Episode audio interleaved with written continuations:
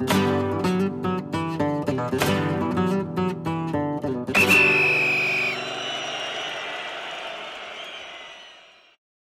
さんおはようございます。ペリオディスタ小沢です、えー、今日は先ほど終わりましたラリガ・サンタンデル第23節レアル・マドリーとグラナダの一戦についてお話ししたいと思います。えー、結果は74分アセンシオのスーペルゴラスト。いや、すごかったですね。あの左足一戦のゴールは。アセンシオのゴールでマドリーが1対0で勝利をしました。えー、今節はセビジャがアウェーでオサスナと引き分けましたので、これで、えー、2位セビジャとの勝ち点差がマドリーは6となりまして、またもや独走体制に入ったと言える内容になったと思いますし、何より、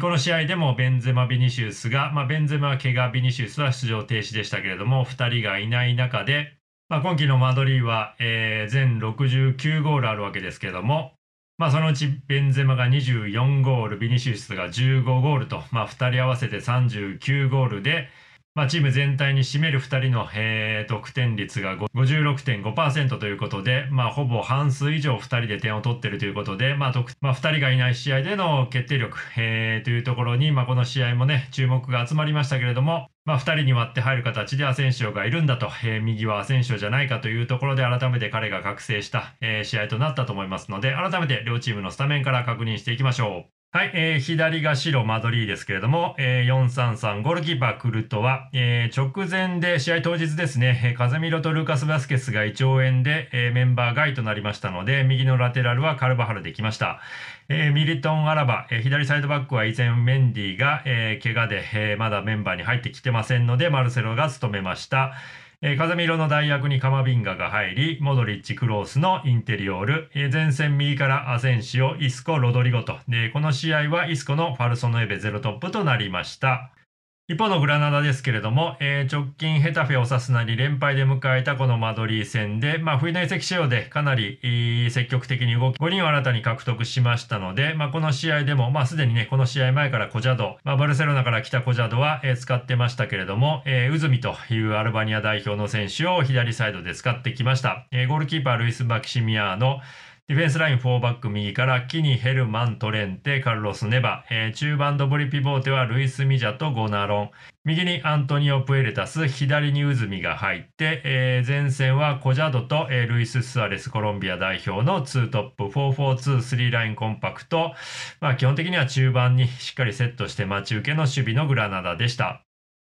はい、えー、試合内容としては、まあ、やはり前半はマドリーがベンゼマ・ビニシウスがいないことはもちろんですけれども、まあ、基本的に今シーズンのマドリー相手に引かれると、待ち受けの守備されると苦しむということは、まあ、今季国内での、えー、2敗はエスパニョール、それから年明けのヘタフェですから、まあ、特に年明けのヘタフェ戦なんかは5バックで守られた時になかなか崩せないというような課題が出たマドリーですし、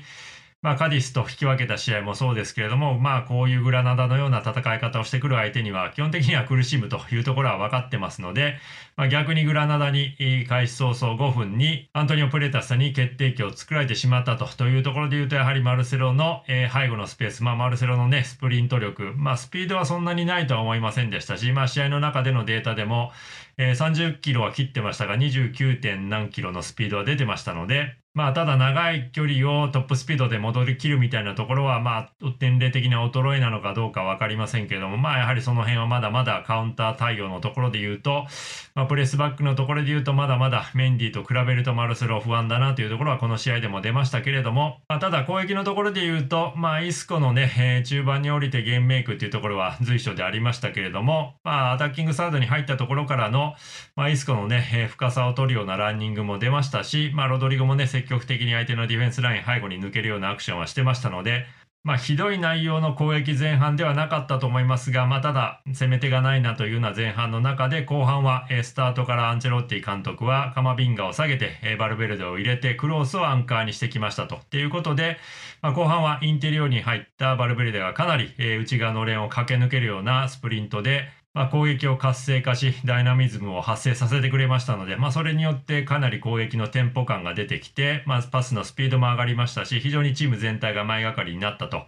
えー、前向きの相手のディフェンスライン背後へのアクションが増えてきましたので、まあ、非常に後半は、えー、劇的に変わった試合になったと思います。まあ、後半のね、えー、シュート本数だけ見ても、マドリーは15本、グラナダは1本しかありませんでしたので、まあ、やはりそのスタッツから見ても、マドリーが圧倒した後半にはなったと思いますし、あと交代でね入ってきたヨビッチ・アザールに関してもまあ随所随所局面でキレのあるプレーを見せてくれましたし、まあ、ヨビッチに関して言うとスピーディーなドリブルからね決定機も作りましたので、まあ、この試合前で言うと5日土曜日にアザール、ヨビッチ、ベールの3人が、まあ、このねマドリーのお荷物になってるみたいな見出しで、えー、ちょっと意地悪な記事を書いてましたし、まあ、確かに3人合わせてえー、サラリー7000万ユーロだったりとか、えー、チーム人件費の20%以上を彼ら3人に費やしてるみたいなところは、えー、数字として出されると大丈夫かと、えかなりお荷物だなというところは確かに感じましたけれども、まあ、この試合のね、えまあ出来からしてもアザール、ヨビッチはしっかりね、使われていくと思いますし、まあ、逆にこの試合でも使われなかったベールはもう完全にね、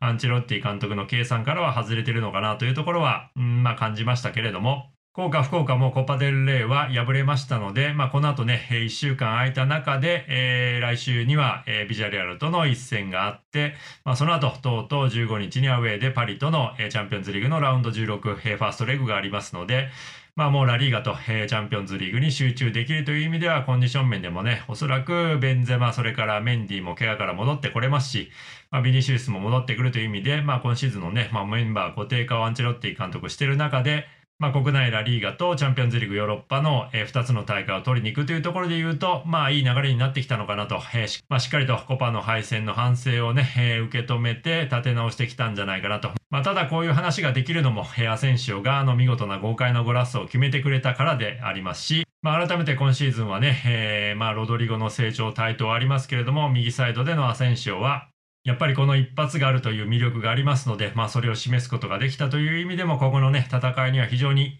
マドリーチームにとっても大きなアセンシオの決勝弾だったんじゃないかなと思いますし、まあ、流れの中でね、あれだけ自信を持って、豪快にミドルをどんどん繰り出していけるっていうのは相手に相当脅威を与えますし、まあ、当然アセンシオが持ったら打ってくるということを考えて相手が飛び込んでくれば、まあ、逆にね、相手くるスペースであったり選手がいるわけなので、まあ、非常にマドリーの攻撃としても改めて、えー、まあ、新たなではないですけれども、まあ、右サイドの武器もあるよということを示せた試合になったと思いますし、まあ、ベンゼマ、ビニシウスばかりではないというところを披露できた試合になったとは思います。ということで、また次の動画でお会いしましょう。ご視聴ありがとうございました。アサラプロクシマ、良い一日を。